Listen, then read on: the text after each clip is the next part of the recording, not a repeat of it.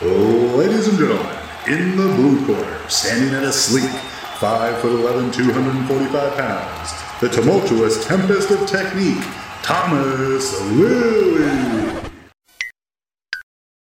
And in the red corner, at a curvaceous 5 foot 11, 315 pounds, the jovial juggernaut of judgment, John Cheryl Sheridan. A meeting of the masters of mastication. Turn your attention as they delve deep into all things lifting and more. This is Peak Speak. And we're back with exciting news. Yes, we are now professional. We have a sponsor for the show, which is awesome for us, but even more awesome for you. Indeed, because who doesn't love a sweet, sweet online shopping discount code? And in this case, it's an online shopping discount code that gets you delicious coffee delivered to your doorstep.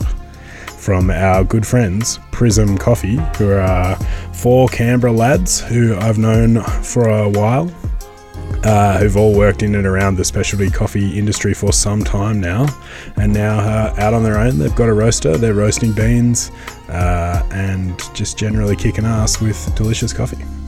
So, John, how do the people get this amazing discount you speak of? Go to their website, which is prismcoffee.com.au. Pick from the couple of different blends and some single origins that they've got. You can get it ground, you can get it in whole beans if you prefer to grind your own. They've got all of the options.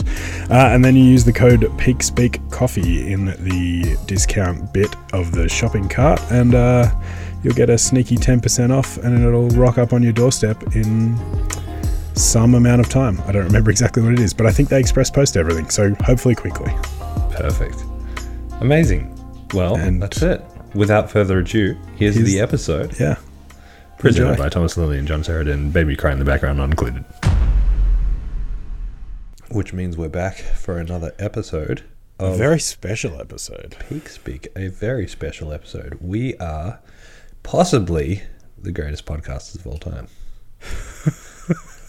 I mean, we're possibly a lot of things, so And probably not- not, a lot of them. yeah, that's not the most incorrect statement you've ever made, but uh, yeah, I'll, I'll, I'll run with it. 100,000 downloads. Thank you very much to all our listeners for getting us to this point. Yeah, man. I um watching Sam send us those uh, screenshots every day, and I think I just happened to get up earlier the following day and see the hundred thousand pop up because it was like the first thing I checked. It was great. Yeah, yeah, yeah, yeah. I feel like the last two episodes, the bench ones, we put our best foot forward to like drive the the listenership Yeah. up a little bit. So, Yeah. uh, thank you so much, listeners, for downloading. Be prepared Yes. for some really shitty episodes from this Yeah. point. While we now we've, bu- we've peaked. we bask in our glory. Yeah, and we burn through our uh, pile of rubbish ideas for episodes to just get some filler between now and when we shoot for 150,000. exactly. exactly. Nah, I'm gonna treat this like novice powerlifter. We've hit hundred thousand. Next up, one million. Yeah. Righto, buddy. Let's get to 110 first. Yeah, yeah. I mean, like, yeah, 101 would be nice. yeah. Oh, God, a million. That seems like such a long way away. But then I think if you'd told either of us three and a half years ago that you'd hit 100,000 downloads at some point, we probably would have laughed. Yeah. yeah, yeah. And if you told us we had a sponsor, Prism Coffee Co., Peak Oh. Coffee, for a sick 10% discount, we probably also would have laughed. Non, uh, it's actually Peak Speak. They've changed the Oh, code. they've changed it. It's Peak Speed Yeah, yeah. sorry. Yeah, Peak Speak, one word, because it's simpler. Because we understand that you, our lovely audience, are also powerlifters, and so letters are maybe not your strong suit. That's essentially just a cop out for us not having to type out Peak Coffee, which is really hard Yeah, you, you're not wrong. when we put Instagram posts up. yeah. Um, I want to hear about this car story.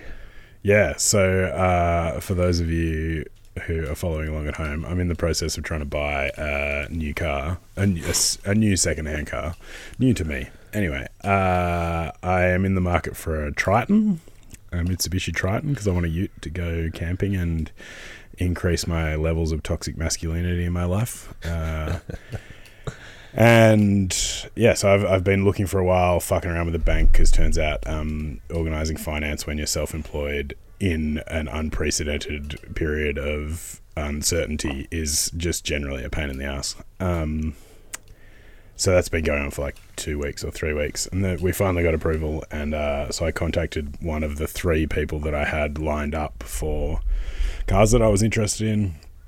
And this guy had listed an ad on autotrader.com.au, which is like car sales. It's just one of those sort of websites. And um, it was a, a 2014 Triton listed for 16,500, uh, dollars, which was very cheap and um, looked pretty good. And so I contacted him, uh, and one of the things that the bank needed in order to finalize the loan was a copy of the current the current registration papers for the car.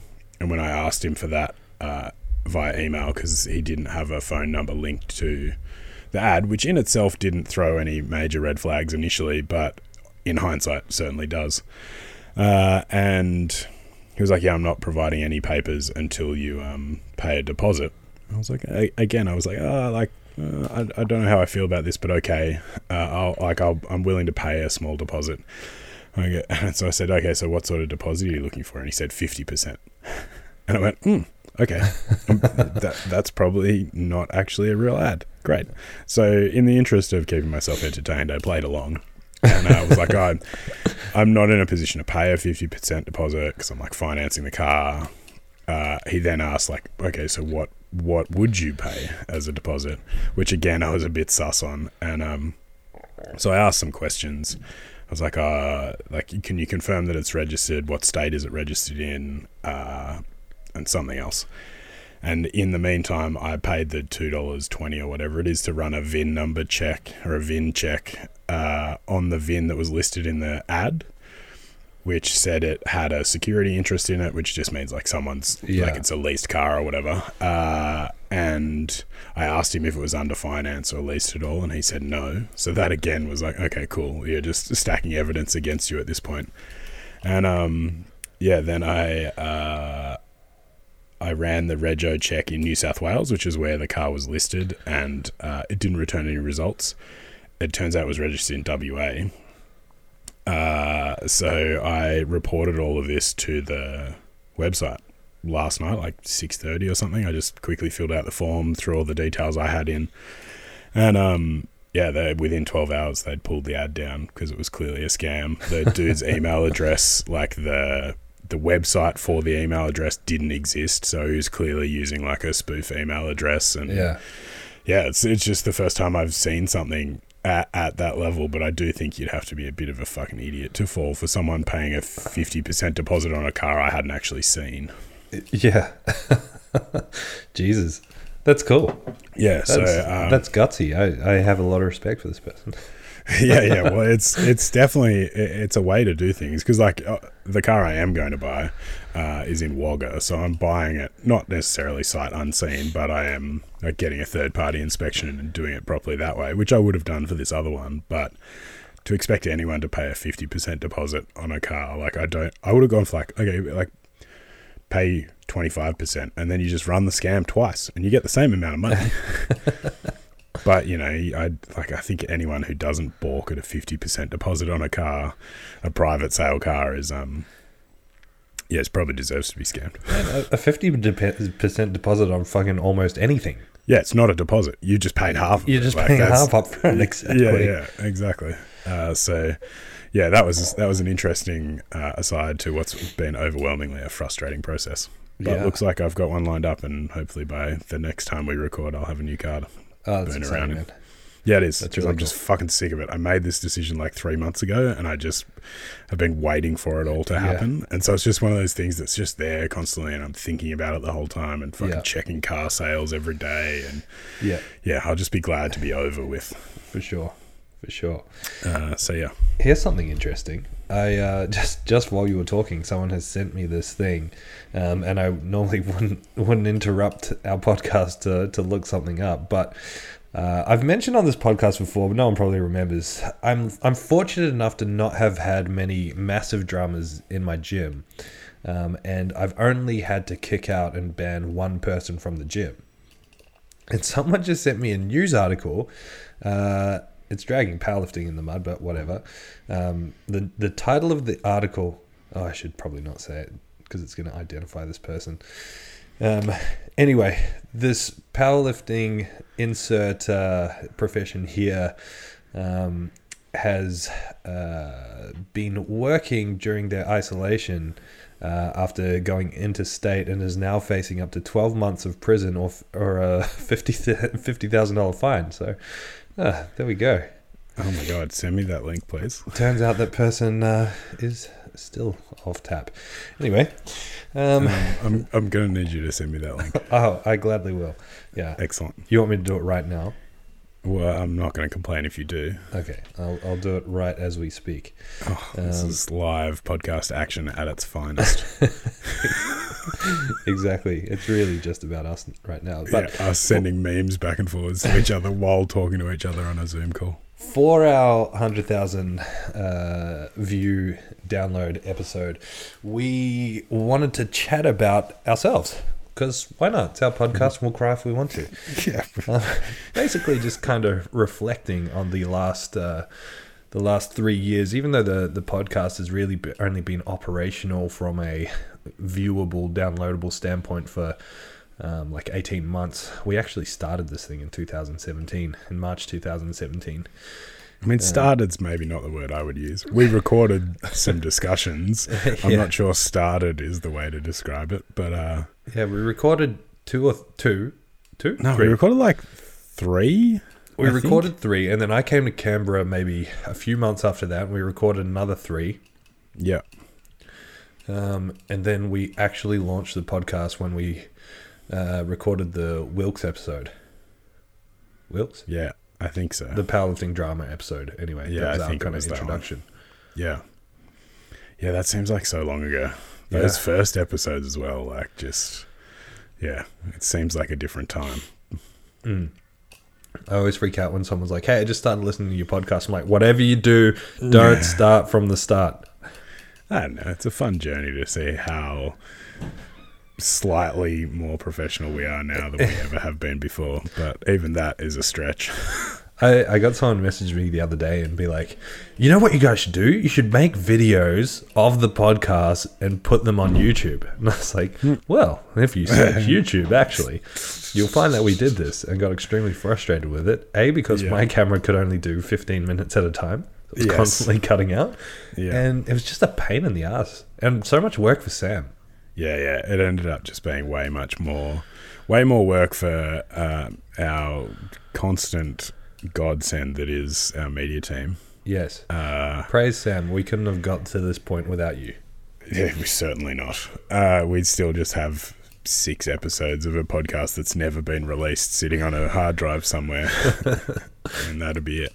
But yeah, uh, I don't. I also don't think we got a ton of listener viewer stuff through YouTube. Most of, I think, our listeners are audio only. Yeah, like we could put up these record the Zoom recordings would be easy enough, but they're just kind of not as nice as fancy cameras. Yeah, and they're not as nice because the audio won't be as good. Like you'd still want, we'd still need Sam to go through and like put the audio together so that you actually get the full effect of our dulcet tones, not uh, just crappy Zoom audio. Yeah, yeah. So here's a broad question for you: What what's changed for you between now and then? What are the big points that come to mind? Life, powerlifting, business, or otherwise? Uh, point number one, I have a child now, which I did not when we started recording this. Um, anyone who tells you that having a child isn't life changing would be lying to you. Uh, I don't use life changing in a negative way at all. I like I overwhelmingly and thoroughly enjoy being a parent, but it is definitely a massive change from where I was two and a half, three years ago. Uh, in a lot of very good ways. In some ways that I wouldn't say are bad, but uh, certainly there's there's aspects of not being a parent that I miss, but that's Mhm. all sort of covered by the fact that actually being a parent's pretty cool. Um, I mean, the business has sort of ebbed and flowed, uh, but grown overall. Uh, I think from a professional standpoint, I feel significantly like more confident, but also extremely less confident than I was then because of the power of the Dunning Kruger effect and uh, this idea that you know, I think between now and between yeah now and then, sort of towards the end of last year, I had described it to a few people as I felt like I've finished an apprenticeship. Like Mhm. I, I felt like I've done the work to kind of learn the basics, and now I'm ready to like actually start developing more. And Yeah. uh, that's been a really enjoyable thing to be a part of Mhm. my own development and, and especially it being self driven. I think um, for a very long time in my life, it's been based around like schooling and things that I'm doing because I've been told that this is the thing that you have to do. Yeah. Uh, and certainly in the last three or four years, I've shifted from like, hey, I, I enjoy doing this thing because it's fun to like taking it very seriously and this being my profession. And Mhm. the way I think about it has cha- consequently has changed. It is a much more thought out process. It's much more about questioning my own thoughts and questioning my biases and you know essentially having ongoing arguments with myself about how stupid I am. Um, and that's really satisfying. I'm I'm very much enjoying that. Uh, I think I've got a long way to go, but that's the point. Mhm. I, I don't think you should ever feel like you've got to the point you're like, yeah, cool, I'm done. yeah. And if you do, you should probably do something else. Uh, so, yeah, man, it's it seems like I said, it seems like a lifetime ago, uh, especially given the fact that the last six or seven months has felt like an eternity unto itself. Uh, the fluid nature of time is always an interesting discussion when you talk about things like this because you know three years in the scheme of things doesn't seem like a lot, but I feel like a lot has happened in life in three years. So For sure. yeah, For sure. what what about you, man? Do you think? Sorry, before I answer that, do you think it's more pronounced as you get older? That sort of idea of the fluid nature of time. Like a hundred percent, man. I think uh, you got to think about it as like a, a point of reference thing. Like uh, at thirty three years represents ten percent of my life. At fifteen, it re- represented half that. five percent. Yeah. So uh, it, I think that makes it seem faster and slower. Mm. I've heard it described as like the weeks drag, the days and weeks drag on, but then the years go by like you wouldn't believe. Mm. And I think having uh, also been a parent and watched my son develop over the last two and a half years, that also really exposes the fluid nature of time, uh, not just because they change so rapidly in that time. You know, go you go from a, a baby that can't do anything to have a child that can, you know, tell me no and shout at me and just generally have a discussion with me and those sort of things too Yeah. So that itself, the the rapid nature of their development highlights that, but I also think it um it puts things into perspective. Uh, like you know, we had an incident where uh, my son hit his head and knocked himself unconscious, and um, like you know, passed essentially became unconscious as I picked him up, and it was only out for maybe ten seconds, but it felt like an eternity. Yeah. Uh, and then at the same time, I look back and go, fuck, it's been two and a half years, and it feels like just yesterday that we were like in a panic about bringing a child home. And so we stopped at a cafe and had breakfast on the way home from the hospital because we were just like a bit unsure about what the fuck we're supposed to do when we get this child home. So, uh, yeah, I, I definitely think you get a better appreciation for it as you age. But also, life circumstances uh, and things like that will also often highlight how that changes. Mm. So, yeah, man, what's changed for you? Yeah, quite a lot. Sorry, I picked a scab now. I'm bleeding everywhere. Like the best part is all I can see in the video is you just occasionally licking fingers and then rubbing on something down. I couldn't tell if Buddy was in the room or uh, you know, I didn't know what was going on there, but uh, I wasn't gonna question it. um, yeah, I mean, like uh, a lot of cha- has has changed. I feel like uh, between when we started and now that I've really uh, grown into who I am, as as sort of cliche as that that sounds. Yeah, man, I, I completely agree. I'm on my side too.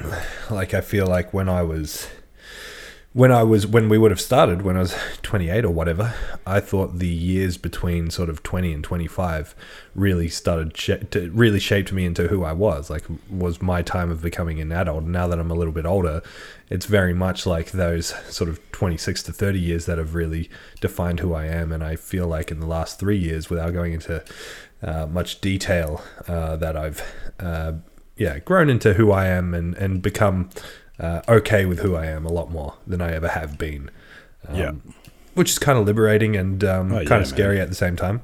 Yep. Scary in the sense that, uh, I guess, uh, like you said, the Dunning Kruger effect, but less about knowledge and more about just like uh, growth. I feel like even though I'm, uh, you know, uh, happy with the the path my life has taken and and happy with uh, how I relate to myself, I feel like I have a tremendous amount of growing. Um, but that's uh, very exciting, you know. Yeah, man. Um, and you know, it, it- same thing. Uh, watching how having a child and how the last three years has, has changed you as well. Uh, I guess I can see some of that in myself. Um, you know, when you observe someone else change and grow and mature, and, and you f- reflect on yourself, and you're like, oh fuck, I'm going through that as well. Like it's Yeah. just, a, I guess, the product of the stage of life that we're both in, and the fact that we both run businesses and everything like that to go with it. Yeah, man, and I think that um that idea of growth being scary is is an interesting one because I I completely agree. Like I I feel like I'm more comfortable now as I'm about to turn 32 than I was at 30, than I was at 26, than I was at certainly was at fucking 18. Uh, and again, like being a parent has taught me that like really no one actually knows what's going on. Like the world is just this overwhelming illusion of people like simmering with anxiety below the surface about like fuck is this going to work? Do, is this how it's supposed to work? I don't know what happens when I do this. What if I press that?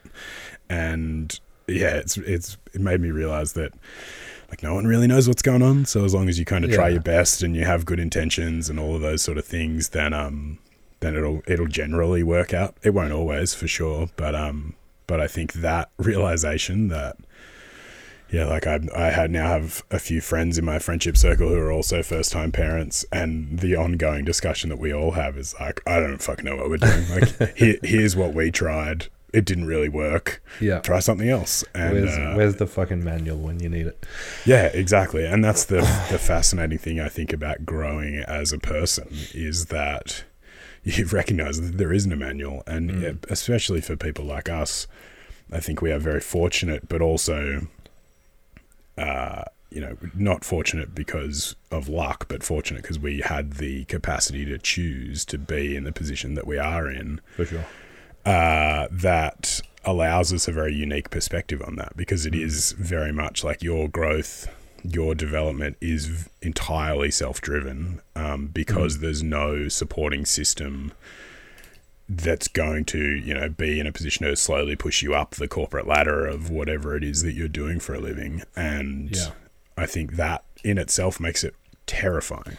I like Uh, I like the term you use self-driven rather than self-made because I, I definitely wouldn't identify as like my business or who I am as being self-made. I think there's been a lot of external influence and a lot of external guidance. Uh, Yeah, self exactly. self-driven like that, it's sort of intrinsic drive to uh, continue to grow. Uh, I feel is important. Uh, Yeah. and I think it's also important to clarify, like saying the growth aspect, w- whether it's life or business or whatever, is scary. Um, not in the context of like watching horror movies scary, like not in the context of scary to the point you don't want to do it. It's a good scary, right? It's, it's yeah It's like doing And- a, a bungee jump or a roller coaster. You you might have the fear the- of it, but you got to go head first. This is the thing about fear. There's a great quote uh, from the book Dune, uh, where he talks about uh, fear being a mind killer, and that you must allow fear to to come through you and pass uh, to come towards you and pass through you, uh, and it's sort of one of those things that's always resonated with me is this idea that most of what you're doing in life should be scary. I think uh, that's why I've always drawn such strong parallels between squatting really heavy and life. Like, because I think you know, I've I've done some heavy squats in my time, uh, and it, it's like I've I've never claimed to be fearless. I don't think I'm a particularly brave person when it comes to that sort of thing. I think I have the ability to accept the fear for the emotional response that it is because I don't think you should seek to be fearless. I don't think you should be avoiding fear in the same way that I don't think you should be uh, avoiding discomfort. I think that the ability to recognize fear as an emotion uh, or an emotional response, and then your ability to assess the situation and act accordingly is the thing that makes it super powerful. I think you know, uh, I'm a parent who owns their own business uh, in a world that I like. I still feel like I'm very much at the infancy of learning and understanding the mechanics of what I do for a for a profession, and it's fucking terrifying. Um, Yeah. but not in a way that paralyzes me and and prevents me from acting. In a way that drives this uh, like I've described it as a, like an underlying anxiety before but again not in like there's a lot of negative connotation with that I think I ne- I certainly function best in a ho- relatively high stress high pressure environment. And so I actually kind of need a little bit of that in my life. I think if I'm too comfortable um I'm unlikely to get much done. And Yeah. so I think there's an element of being scared of exposing yourself to risk and and like calculated risk risk uh, that you can learn a lot about in an environment like the gym that I think you can then carry over into life in general.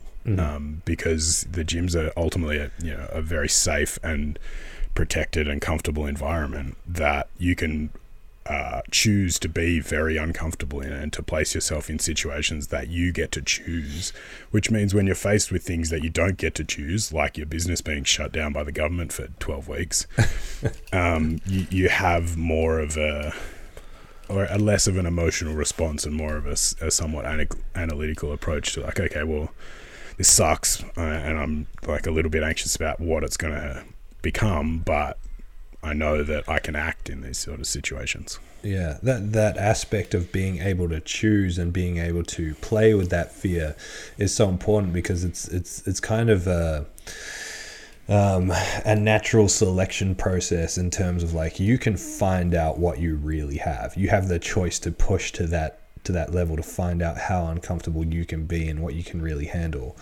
Um, and I don't know. I feel like diving headfirst into running your own business is very much like that. Um, especially, um, uh, I feel like I can speak for both of us on this. Uh, we didn't come into our businesses in a very privileged state. Like it's not No. like we were rolling in money or we had massive investors help us out or anything like that. Both of us really started with next to nothing and put our everything into you know starting these things and then have put in the consistent hard work to make them grow into what they are.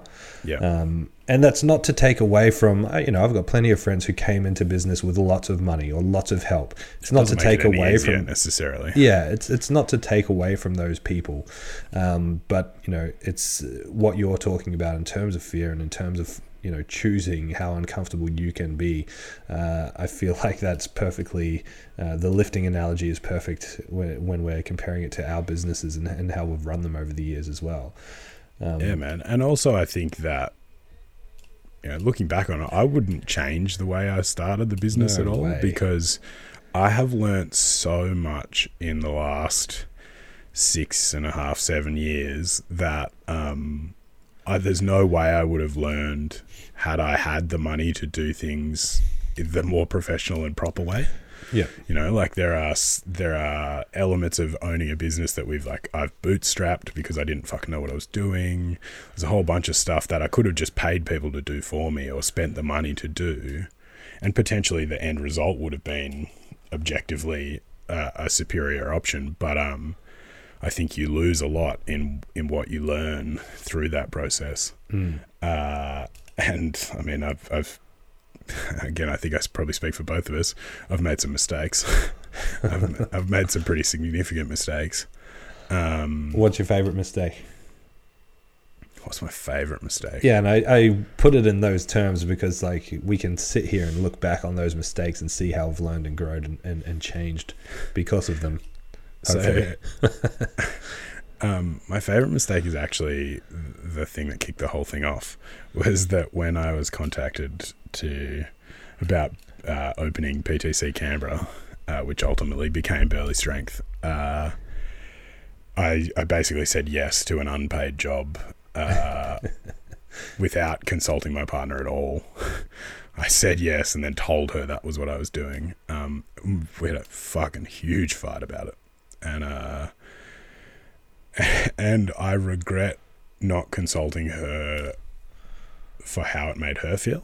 I don't regret at all saying yes from the start because I think she's good enough at talking me out of things to have talked me out of it because she's slightly more risk averse than I am. Yep. Uh, whereas I'm the sort of person that's like, fuck yeah, this is a good idea. I've, it feels like the right decision in my gut. Let's just fucking do it and we'll see what happens. And like ultimately, it, it's kind of worked out. But um, I I regret a, from a relationship standpoint, I regret the way I I approached that decision, Mhm. and it certainly taught me some lessons about communicating with my significant other uh, that perhaps I wouldn't have learned otherwise. But um, yeah, we've been dating for nearly eleven years, and now we have a child, so it's it's worked out for the most part. Um, but yeah, that's that's probably the most glaring mistake that I made. That you know isn't really a business mistake, but is the sort of mistake that could kill a business pretty easily, Yeah. and especially a business like ours that relies on you know one person basically. So if it all goes to shit, then it goes to shit pretty fast. Yeah, for sure. What about you? Um, nobody take this the wrong way, but I, I think my favorite mistake um, is opening PTC Gold Coast, and I mean that because I was desperate to open a gym on the south side of Brisbane, where I lived then and still live. I live in the same place that I did ten years ago, um, and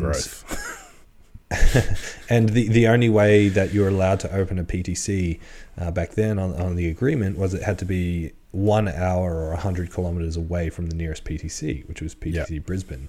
That's because everyone always asked me, why did you open down the coast if you live in Brisbane? Um, that's why I opened on the Gold Coast. So I had no connections on the Gold Coast, no concept of what running a business meant. It's certainly not what running a gym meant. No skills. I wasn't a PT or a coach or a trainer or anything like that.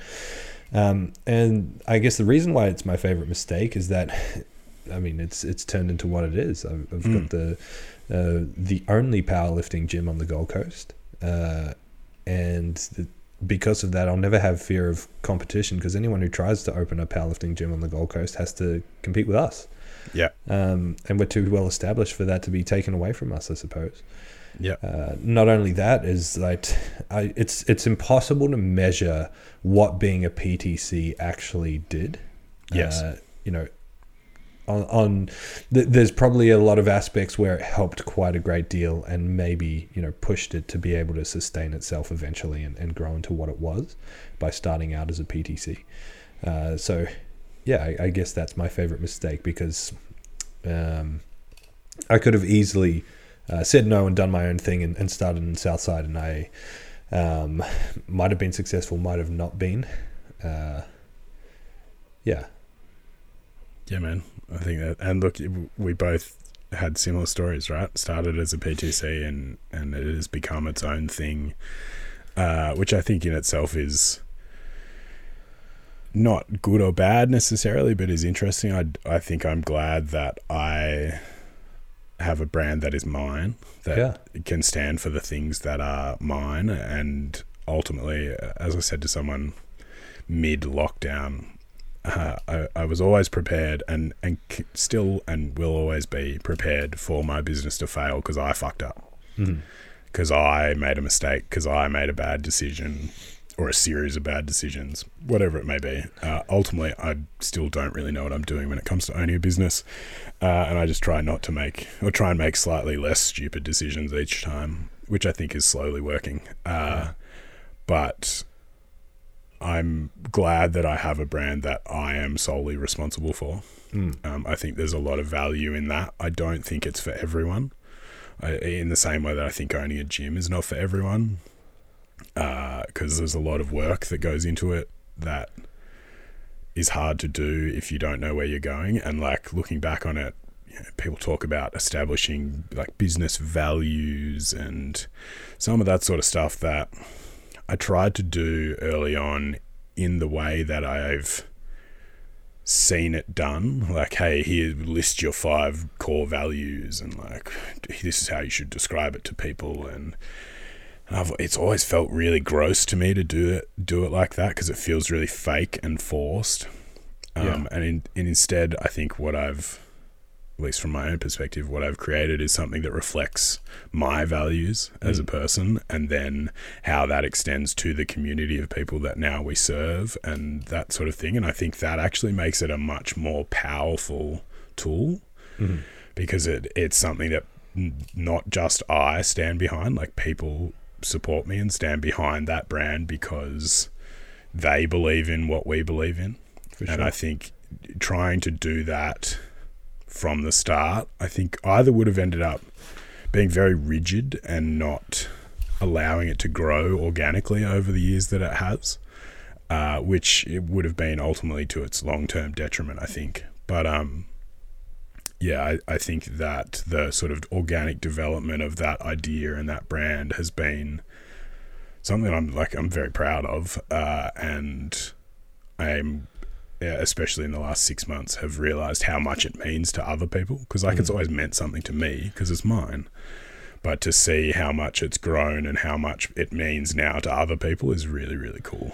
Yeah, Uh, and it's it's through times like this where I look around and you know the people that are surrounded I, I surround myself with in my industry are people like you who generally have something that mimics what I have. And to see the whole community stand behind people like this who in general, people that own gyms like ours work fucking hard for not piles of cash uh, and lots and lots of stress. And I think it's been really cool to see how everyone sort of stood up and and sta- you know stood with us, so to speak, through all this bullshit. Um, and yeah, it's it's just a really cool part of that whole thing that I think is easy to miss in the we in the weeds of the day to day running of it. And it, you know, kind of sucks that it took a worldwide pandemic for it to be really obvious, but um, but it's still cool to look back on and, and you know know that we both started in shitty little garage gyms basically that have now developed into things that you know someone's going to pay for despite not actually being able to access Yeah, yeah, yeah, exactly, exactly. I resonate with so much of what you just said. Like, um, you know, us having had to go, well, not had to go through, but ha- us having gone through, you know, creating uh an identity through the conduit of being a PTC initially. Um, and it's important for us to, to kind of stipulate no no hate on P- PTC at all. No. Like it's been pivotal to both of us yep 100% Um, uh, for us, uh, sort of finding our identity through what we built in our own PTCs and then being able to translate that into our own brand has been so important to be able to, you know, maybe we're not writing down our values and, and putting out core statements and all that sort of stuff, but we, you know, our brands represent what we believe in in this sport and in this game. Um, and, you know, without that, how can you explain that to someone else? How can you create culture and how can you create community around uh, this shared ideal? Um, and for me, especially now that I have staff, you know, having several staff under me and being able to talk to them and being like, no, we're not doing that because that's not what zero represents. I can say what zero represents. I can say what this means to the brand of zero and why we need to present things in a particular way or do things in a particular way because I've learned that over the years through having, you know, a brand that was kind of mine but not really mine and then forming it into my own thing. Um, yeah, it's been, uh, yeah, it's it's extremely special. And like you say, that being surrounded by people in similar positions, like fuck, when you go to nationals and you know there's Team Ruchi's gym, and they're all about Ruchi's gym. They're like Yeah. supporting it to the death. There's Team PTC South Melbourne. They're all supporting it to the death. And there's all these teams, like there's several others, and including yours, and including mine, including Valhalla, including all these other teams uh, that have so much um, stock put into this brand uh, that, like you say, isn't buckets of cash. It's just like loyalty and love and community, and it's fucking awesome. yeah man. It's um it's why it's such a great community to be to be a part of and i think it's very easy in the fitness industry to spend a lot of time stuck in the bullshit because there's a lot of bullshit. There is a significant amount of bullshit.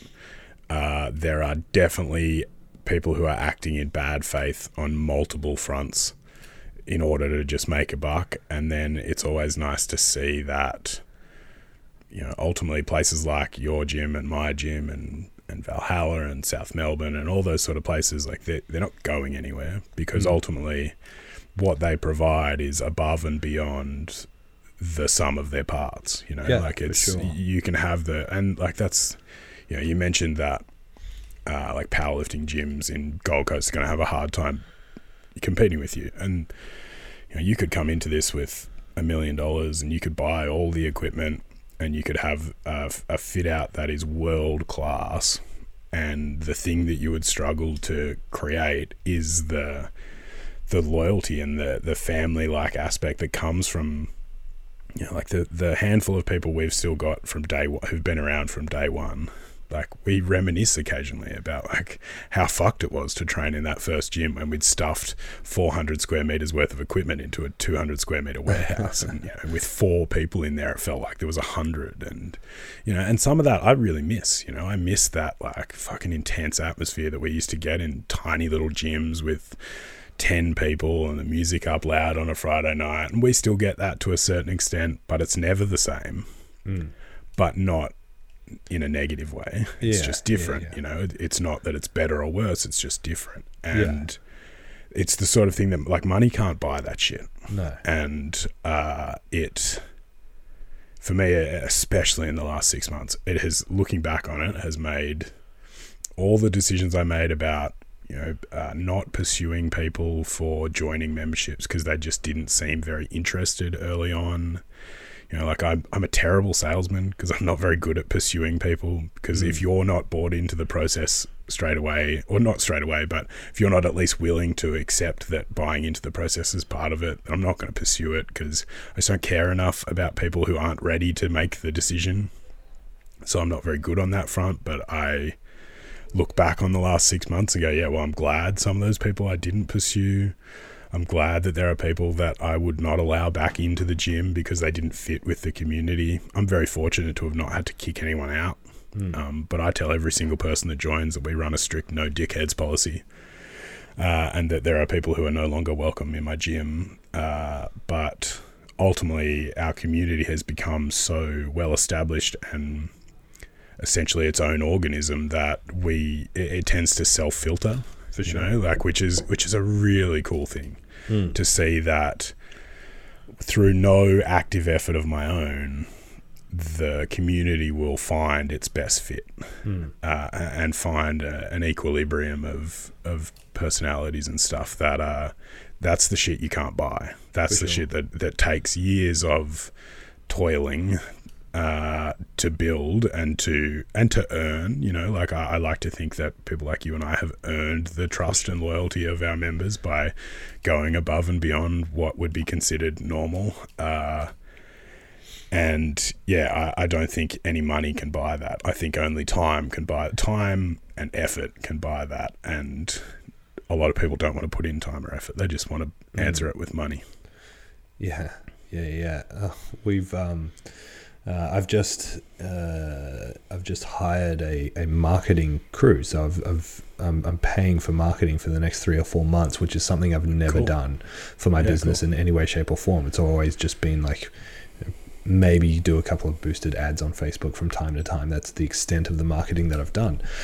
Um, and yesterday, uh, on Monday, I'd, I'd spoken to my staff about like the kind of questions that might come up, like what what are we trying to present with our brand? What are we trying to get this thing to look like? Um, and yesterday we met with the marketing guy for the first time.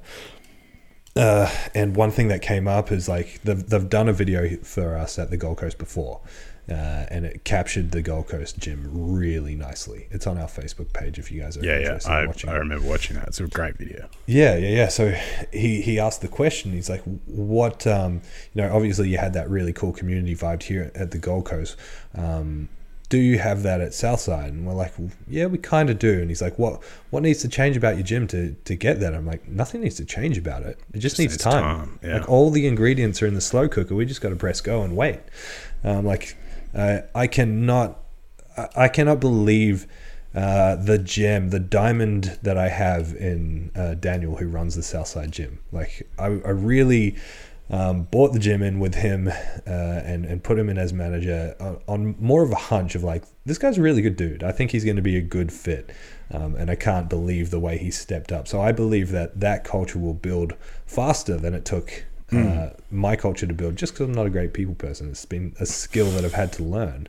Um, whereas he's, yeah, he's the king of that community and he's going to really drive really cool culture there. But it's just interesting, you know, they get nights of 25 people in a really small space. The atmosphere is wild, but uh, the culture and community just needs time to develop. It's Like I've, I've got members that have been there for seven or eight years. Yeah, yeah. You, you can't. Everyone knows each other a lot more intimately just because they've been around each other for a longer period of time. Yeah, exactly. Um, you're 100% right. You can't just set up a facility, chuck some people in it, and call it a community. Community No. is something that develops organically over time. I mean, you can do as much as you want to, to make it grow, but you cannot speed up time. No, exactly. And and there's no like any real really obvious shortcuts actually end up being super detrimental to the long-term development of it because people see you for the disingenuous actor that you are. Yep. And ultimately I think you know I I know there are some people in our space who and I suspect I put more of my personal values outside of just the fitness industry into my brand than I know you do. Um, but it it's that sort of thing that I think, regardless of how deep you want to go into that, in terms of your own brand versus your own personal views, I think the important thing is that you're authentic through that process, through the hmm. whole way. You know, like I.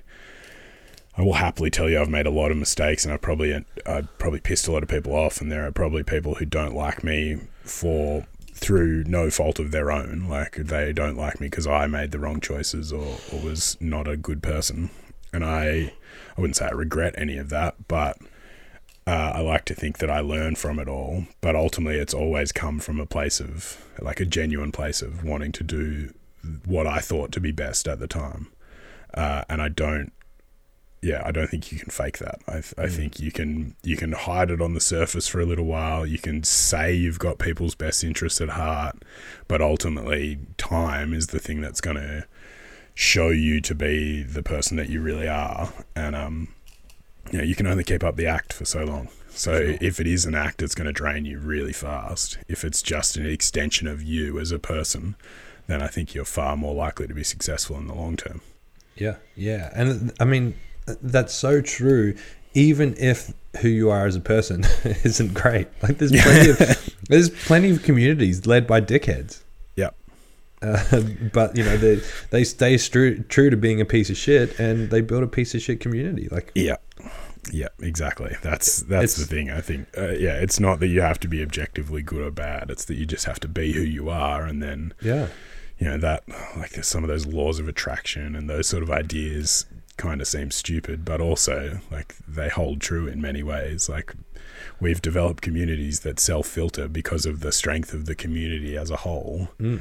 People realize they don't fit in pretty quickly and they leave. yeah, And I think that's great because it means they found the place that they don't fit in. Because ultimately, what I want my gym to be is a place that people feel like they're at home. They feel like they fit into that community and that they're accepted and part of that, regardless of who they are or where they are on their lifting journey or how strong they are or what they look like or anything like that. Because I don't think any of that is relevant if you're a good person who works hard. Mm-hmm. So where does Burley go from now? Like I, I really hate, you know, where do you see yourself in five or ten years? I Yeah, hate yeah. that question. But what what is what do you think the future hold holds for Burley? So I I said before that I feel like at the end of last year I feel like I finished an apprenticeship. Uh the sort of next port of call is developing an in-house process for developing coaches basically because I'm at a point where I just I don't have enough time for the business to continue to grow and me to continue to do all the work.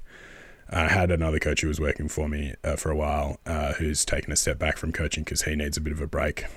Um, and I've recognized that I don't want to dil- dilute my brand is the wrong word, but I what I I've never wanted and never have had as long as it's been Burley, uh, an external personal trainer like someone running their own business, renting space. Um, I don't like that as an idea. Um, because I think in in some circles it's done in an incredibly predatory manner.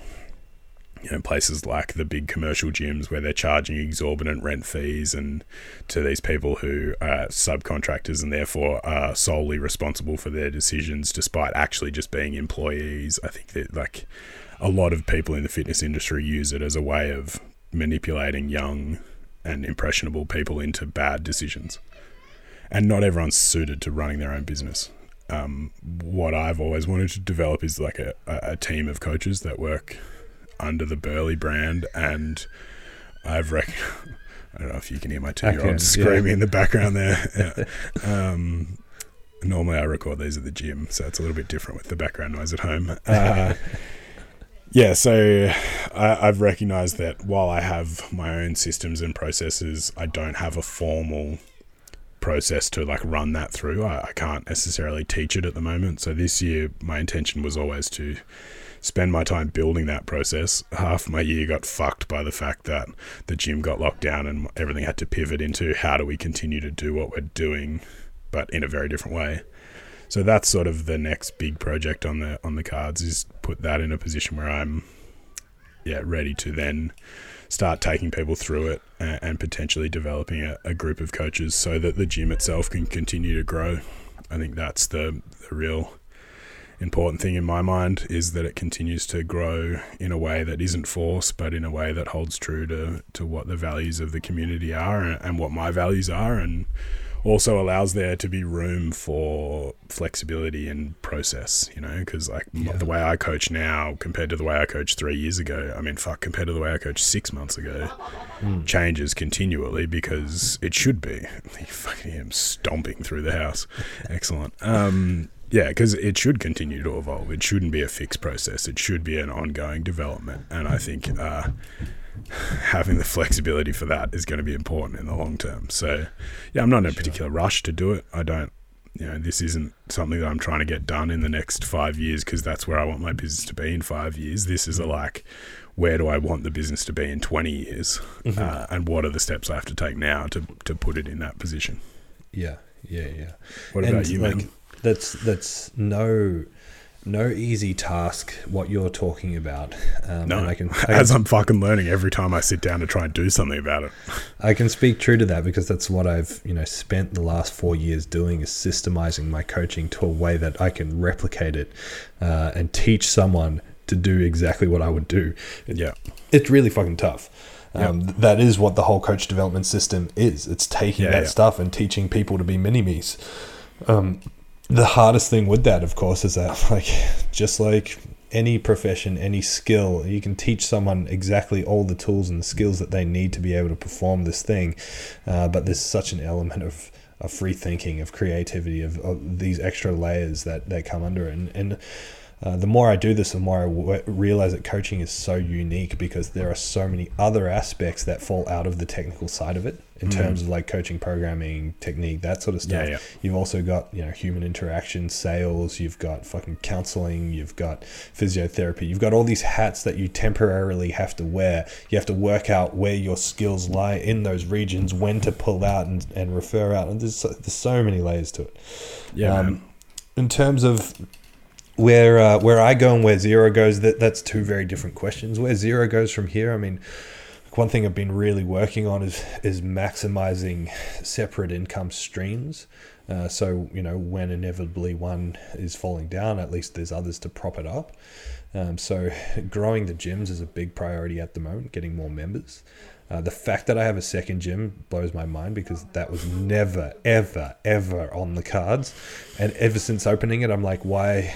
Uh, you know, everyone's opening. Oh, when, when's the third one? I'm like, no, there's not even meant to be a second one. Forget a third one. yeah, yeah. But to be honest, it's really in, in the back of my mind. Is there going to be more of these things? And uh, I, I really think the answer is yes at some stage, but I'm certainly not looking for it. I wasn't looking for the second one, so if someone messages me tomorrow and is like, "Hey, I've got the perfect idea for a third one," maybe I'll be tempted. Keep that in mind if you want to message me.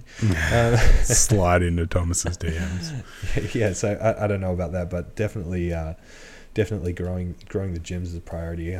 Um, like like with you, uh, building a, a bigger and broader team of coaches using the zero framework is important to me and, and where I see things going. Uh, my personal priority within zero is the education space is um, becoming an RTO and, and presenting this coach development course with uh, making it a, a, little bit more bona fide, uh, which we're in yeah. the process of doing, and, and that's where which is a fucking is cool thing, man, because that system in so many ways is fucked. Yeah, yeah, for sure, absolutely, and um, uh, yeah, I, I don't think it's too far away from from being a reality. So that's that's exciting. It's just you know the hardest thing is the amount of hours in the day. Uh, my capacity to actually be functional in those hours that exist uh, is really getting pushed to the limit sometimes. So um, I'm very grateful for the help and the support that I have around me, not just from staff and not just from my partner, from friends, from everyone. Um, yeah, man. It's, it's, cool to be immersed in, like you keep saying, an amazing community. Sounds like it's almost time for dad duties. yeah, that, that's all right. That'll happen in the background. but um, but yeah, look, I think that's a pretty good place to finish. I think for it sure. is important that we both express our overwhelming gratitude for not just the people that regularly listen to us waffle about bullshit in uh, on a weekly basis, but also the people that you don't get to see any of, uh, or you don't get to hear from. The people that we have to we lean on for support, our friends, our family, those sort of things that I know neither of us could do without. Mm. Uh, do what we do without that certainly in the last six months, all of that has become evident uh, because it's just been a, a, most wildly unprecedented time that yeah. either of us, I'm sure, will will probably ever go through when it comes to business. And um, yeah, as I've matured, I've recognized the value in the people that you surround yourself with, and increasingly, my circle. Uh, grows my tight knit circle grows smaller and smaller as I recognize that there are people in my life who mean uh, a lot to me, who are in my immediate circle who are the people that I wouldn't function well without. And um, yeah, it seems like an appropriate time to thank all of those people, except for the fact that I reckon 95% of those people don't listen to this podcast. So uh, Thanks for not listening, you unsupportive assholes. I'll go further than that. Ninety-five percent of these people actively will refuse and not yep. want to listen to this podcast. Yeah, exactly, exactly. Um, so yeah, I think it makes it funnier to thank them on a platform that they're never going to hear. uh, well, echoing what John said, thank you so much for listening. Uh, join us next time. Goodbye. Tchau.